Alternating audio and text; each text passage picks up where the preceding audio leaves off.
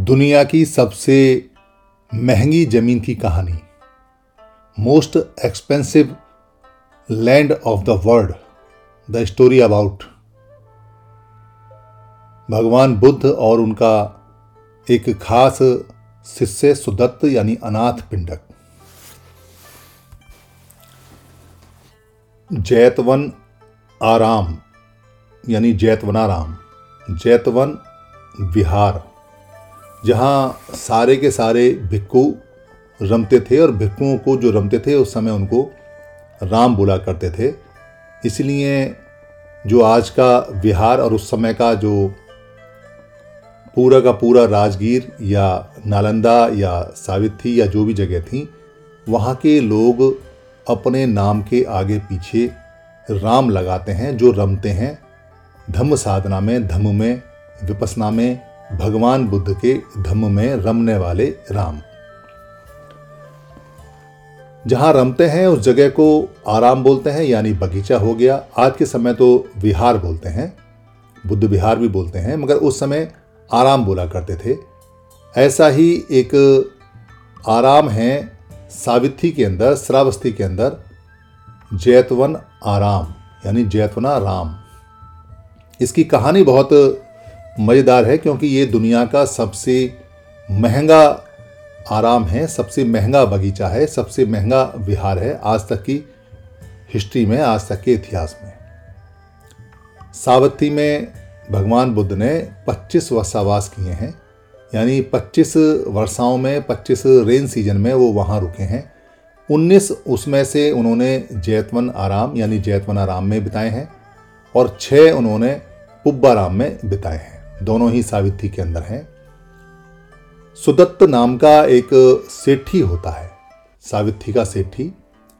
सावित्री का सेठी जब भगवान बुद्ध की धम्म वचन सुनता है, प्राकृतिक वचन सुनता है तो वो समझ जाता है कि ये जीवन कल्याण के लिए, मनुष्य के कल्याण के लिए और सभी दुनिया के कल्याण के लिए भगवान बुद्ध ऐसा बता रहे हैं। वो भगवान बुद्ध से निवेदन करता है कि वो सावित्री आए।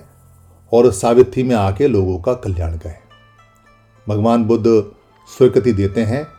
तो जो अनाथ पिंडक है, अनाथ पिंडक नाम बाद में पड़ा है। अनाथ पिंडक का मतलब है, पिंडक माने होता है खाना और अनाथ माने जो बच्चे जिनके माँ बाप मर जाते हैं या नहीं होते या खो जाते हैं, ऐसे बच्चों को अनाथ बोलते हैं। यानी ऐसे बच्चों को जिनका कोई भी अभिभावक नहीं है, कोई पेरेंट नहीं है, कोई माता पिता नहीं है, कोई चाचा ताऊ नहीं है उनको पिंड देने वाला, उनको खाना देने वाला अनाथ पिंडक नाम पड़ा क्योंकि वो दान बहुत करता था। उसका असली नाम था सुदत्त।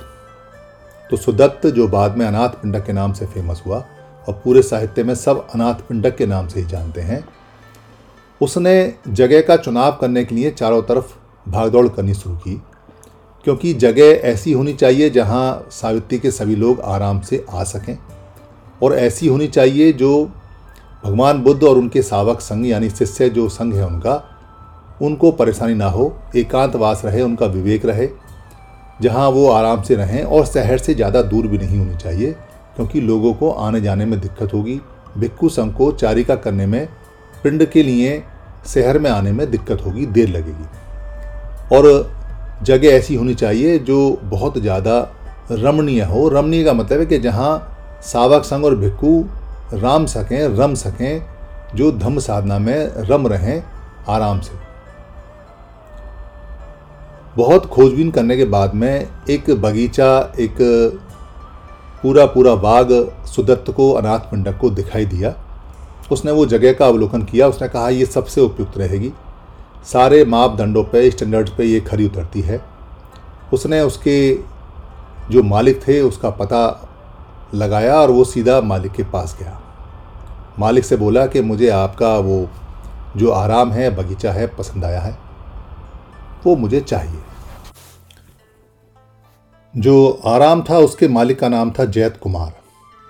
जैत कुमार ने अपना आराम बेचने के लिए, बगीचा बेचने के लिए साफ़ साफ़ मना कर दिया।